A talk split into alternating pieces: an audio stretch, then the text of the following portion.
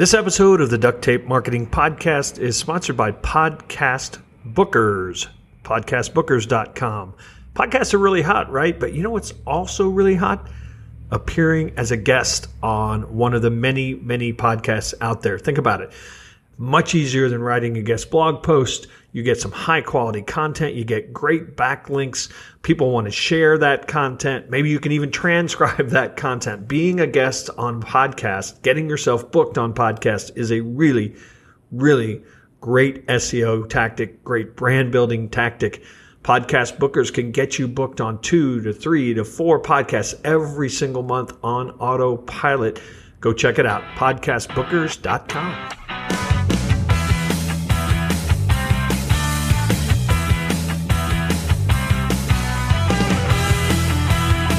Hello and welcome to another episode of the Duct Tape Marketing Podcast. This is John Jantsch and my guest today is Anne Janzer. She is an author and nonfiction writing coach. She has written books called The Writer's Process, about the inner game of writing creatively and productively, and The Workplace Writer's Process, something that all these content marketers probably need to know a little bit about. And the book we're going to talk about today, Subscription Marketing. So, Anne, thanks for joining me.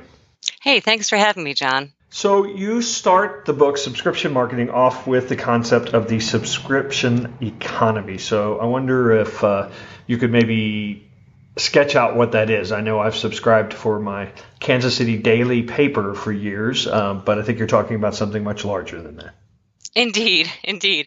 Um, so the subscription economy as a term uh, is something that uh, Tien Swo of Azora, I think he's coined the term, um, but I think, you know, pretty soon that's it, we're just going to be calling it the economy. Basically, it's it's all the businesses that are shifting their relationships with their customers to be uh, an ongoing relationship based on a subscription. Now, it sounds esoteric. You know, it, when I first started talking to people about this two years ago, they're all say, well, you know, this sounds fine, Anne, but I'm not marketing a newspaper, so right, I really right, don't right. need your book, right? Yeah. You know, like, because we think subscription, newspaper, magazine. Um, but, you know, just look for a moment in your own life um, at how many things, how many passwords do you maintain? So that, okay, right there, those are all subscriptions. Yeah. Um, and in fact, it's, you know, the subscription model is making inroads in all kinds of things. You can subscribe to cars, right? You can subscribe to industrial chemicals. You can subscribe to your razor blades. You can, you know, I mean, it's it's it's not just uh, pure uh, consumer media, obviously, and it's not just software. It's actually, you know, all around us.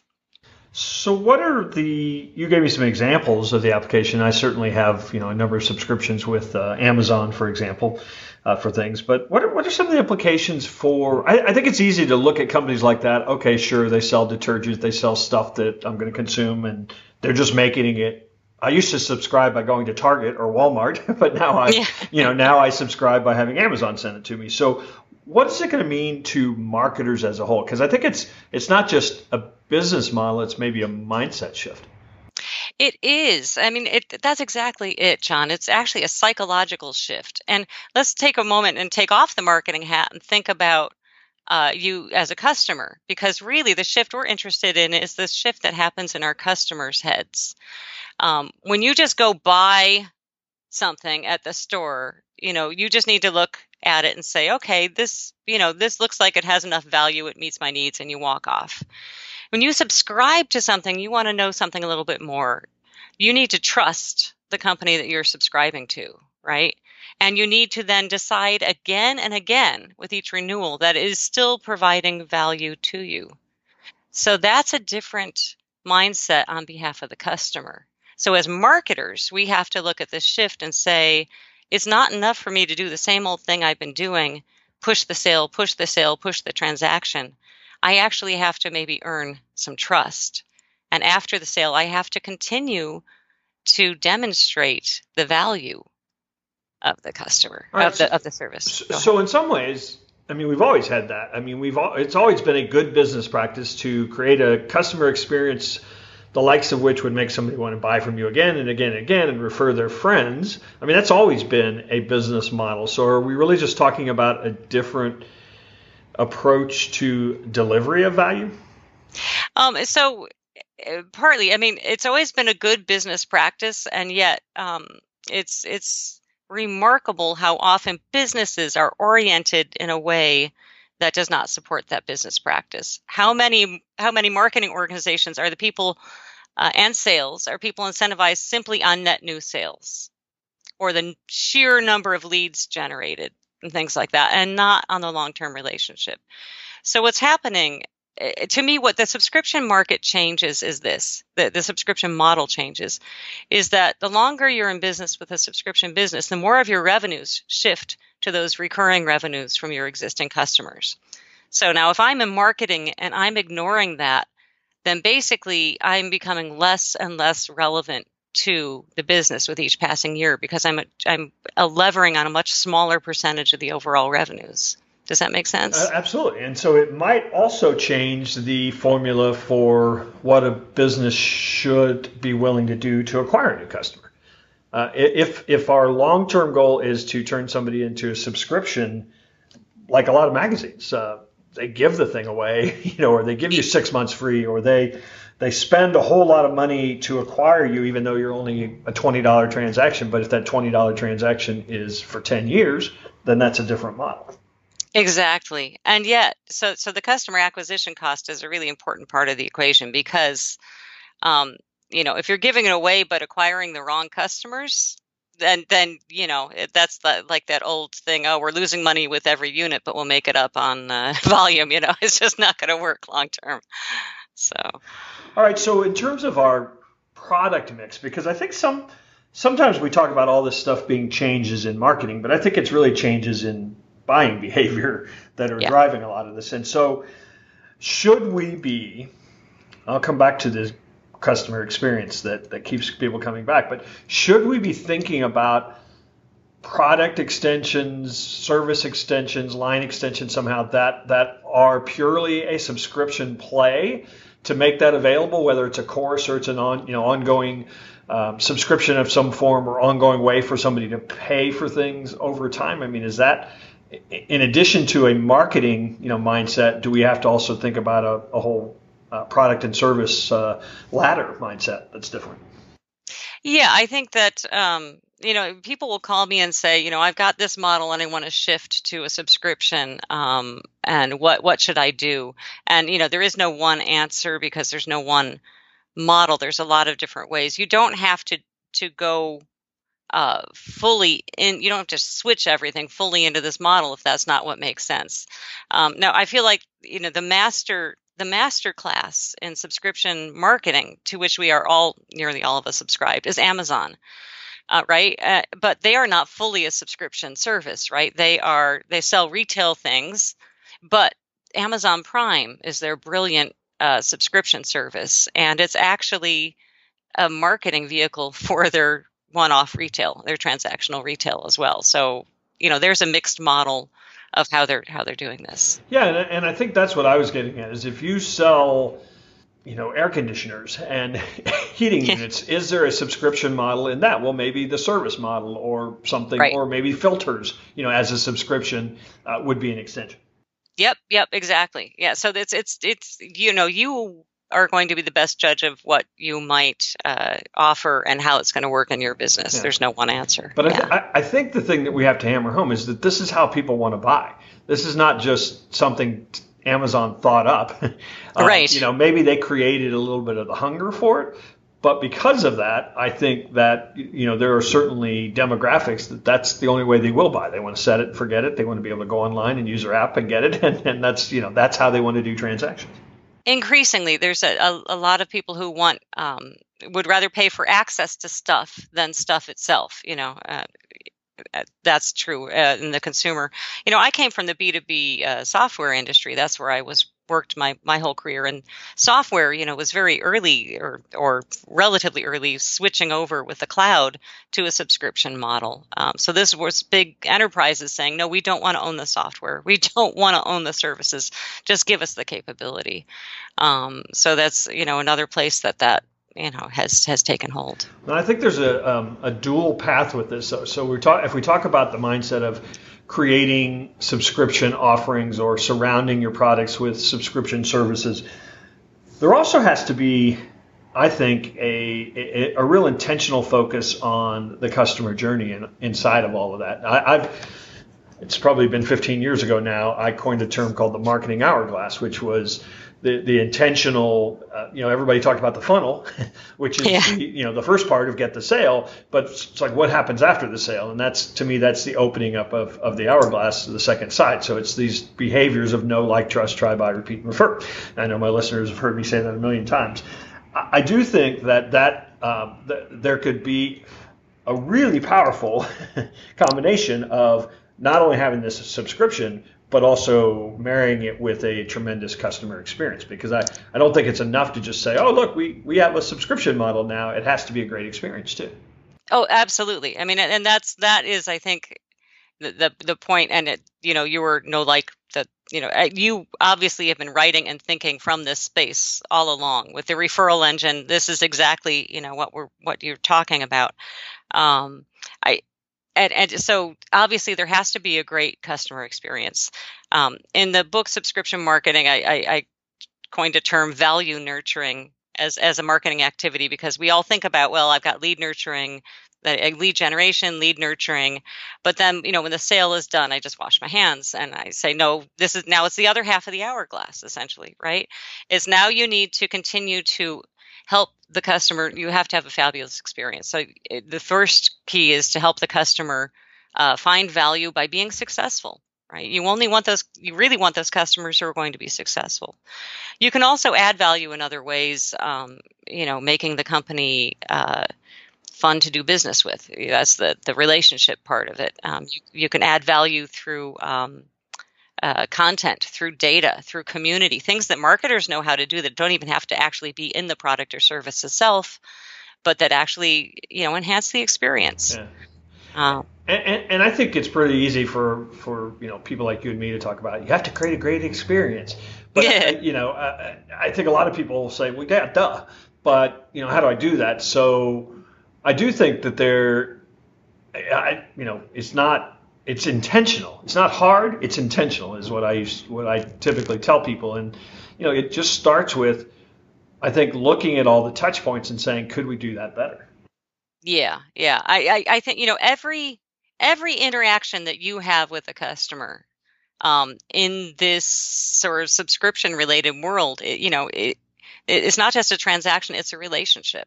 And so every interaction, there's an opportunity in those stupid transactional things like we received your package. Um, you know, I, I ordered a C D from C D Baby, I think it was, and they sent the most hilarious shipping notice about the party they were having in downtown Portland as they sent, lovingly sent my package off to the post office. I mean, that's that just made the experience more fun. It had nothing to do with the thing itself. It was an email, you know, but but it. It made the experience, uh, that relationship I had with the company a little bit different. So. so it's easy for people to point to Amazon. Do you have in your research or in your talking to business owners out there, do you have any uh, kind of unique examples of where you've seen somebody apply this? Um, you know, there's there's there's so many places that are doing different parts. And so here's the key, John, that I think your listeners should think about is don't just look at what people in your industry are doing, because when it comes to having a subscription model, you can learn, you know, basically everyone's trying to solve the same set of problems that has to do with the relationship. So go ahead and look far and wide. Um, so one of the most interesting uh, subscription businesses that I heard of um, was called Play, P L E Y. And um, although they branched out, when I first talked to them, their basic premise was subscription Lego kits. Now, if you've got kids, you immediately get this one because your kids always want to buy the latest thing. They assemble the pirate ship and then they're done, you know, and then, then they need to buy the next pirate ship or the, the you know, whatever the thing is, right? Yep, yep. Um, yeah. So so you, you feel my pain probably if you've stepped on them, you really have felt the pain of this problem, right? Um, so this company started out basically saying, just subscribe to as many Lego kits as you want. We'll ship them with spare parts, instructions, send it back. So so there's your basic model, and it's it was really pretty wonderful. But then they added value to it by creating a secondary site, which was called Play World, where people could submit their own designs for Lego kits, and the user community would vote on them. Hmm. So now they've added this community part, right? This is nothing they've added to it, but they've created this website. People submit their designs. They vote on them. When a design gets enough uh, votes, then the company will turn it and productize it, write up the instructions and add it to their kit. So now they've added this value to the basic service, which is this community around it and the, the chance for people to contribute and share something with other people in the uh, members. So that's a very creative thought. So what's what kind of community can you add to your yeah. service? You yeah, know? yeah, yeah. And, and of course, the brilliant thing about that is they pre-sold a product before they made it. Oh yeah, right. And they're constantly refreshing their product line. They're yeah. not. They're not now just dependent on Lego's kits. They've got their own user community of kits, which is really interesting. So I imagine when some people are first coming around to this idea, and some marketer said, "We've got to do this um, in an organization," I'm sure one of the first questions, particularly on some of this experience stuff, this is where you get pushback. We all know in the end it pays, but in the beginning. I think when somebody's trying to embrace it, it feels like it just costs. So how how do you incrementally measure, you know, the value of value nurturing? Well, the the issue there's there's two issues. One is that you know the the um, you know the revenue model changes. It, it's like a um, it's like investing for retirement. You know that the more you You know, with recurring revenues, the better job you do, you get this accruing benefit that's going to build over time. So it takes a longer perspective because investing for retirement, you know, it's painful for me to give up that chunk of cash today for, you know, sometime down the road. Um, and the other problem, and, and small businesses don't have this, large businesses do, which is that they have incentive structures around the wrong things. I can't tell you how many marketers I've talked to said, this is great and I want to do it, but you know what? I'm incentivized on my lead generation, so I'm just going to keep focusing on it, generating as many leads as I can, no matter whether they're good or not, you know, because that's what's paying me. So the first thing you have to do is align your incentive structures for what you want in the long term. Um, and if you're a small business, again, that long-term perspective, here's here's the incent, incentive that I see for it. Um, when you're in business, most of us, our businesses, you know, very few of us, it's a secret sauce, like nobody else can do the thing that we're offering, right? We have competition, and it's not that hard for other people to launch the same kind of general business that we do. But they can replicate the thing that we're selling.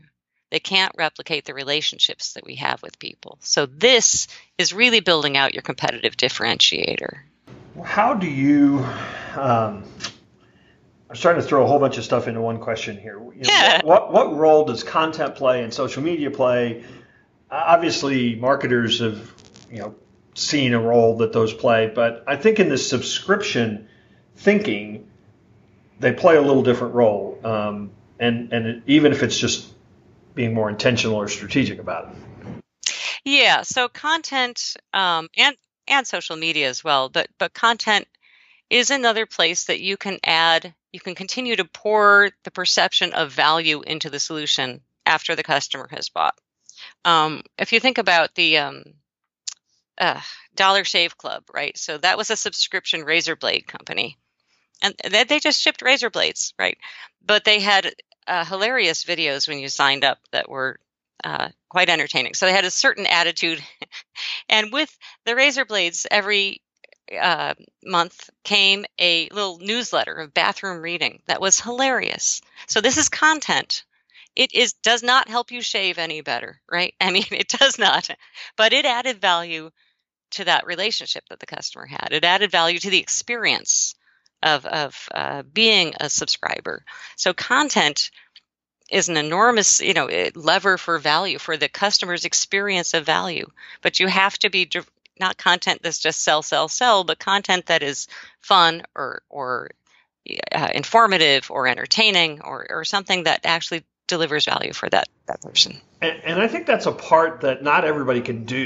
I mean, and and, a lot, and I think that's where a lot of businesses fall down is that, you know, they remain kind of that stodgy business objective meeting kind of company because they don't go out and find that creative voice. And I think that that's, if you were going to go out and hire, go out and hire somebody who can do an incredible job with video or that can write that kind of funny content because not everybody can. Right. And you know what? Let's say that you, you know, your budget is just really slim. the first thing you just, you know, just get in the head of your customer. Just, you know, you have to get out of the trap about, my God, I'm going to write about our features again. Right? Please don't do it. Just get in the head of your customer. What can you write that's going to provide value to them, even if you can't see a direct link to pitching your feature? You know, what can you do to help the customer? Um, so if, you know, empathy, empathy, empathy is is the trick.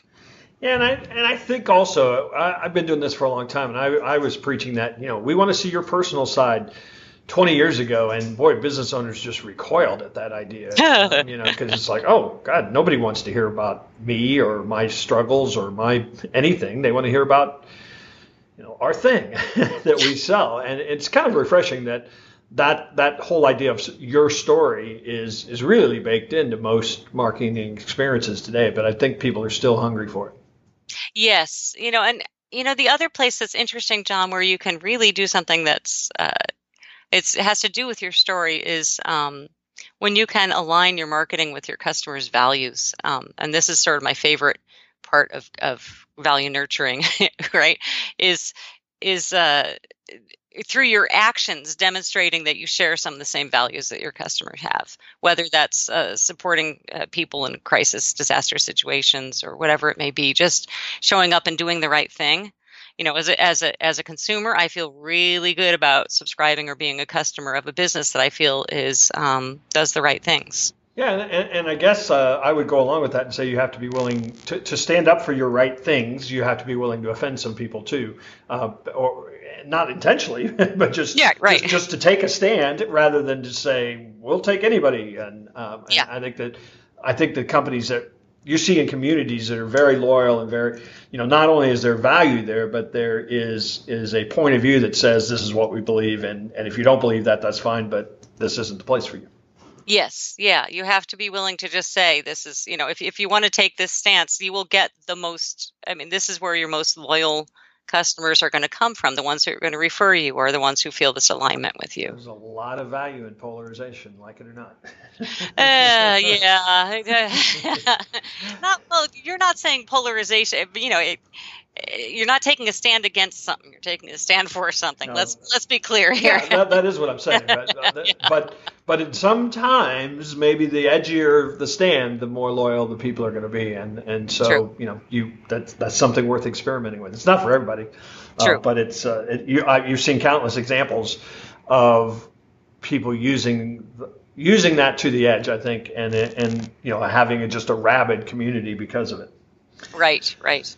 So, Anne, where can people find out more about you and your work, and obviously subscription marketing? Sure. So, um, best place is just probably to hop on over to my website, which is my name, A N N E. Don't forget the silent E. Janzer, J A N Z E R. Um, and uh, there you can find out about uh, what I'm blogging about and writing about. Um, I've got a free course for those content marketers on the on the call, a free course on managing the approval and reviews process. Um, uh, so uh, go go check out what's there. And the, the book Subscription Marketing is on Amazon and all all of the usual ebook and audiobook and places that you can find books. You'll find it there. And we'll uh, we'll have uh, links in the show notes, of course, as we always do. So, Anne, thanks for joining me, and hopefully we'll uh, run into you out there on the road. Great. Thanks. I enjoyed it.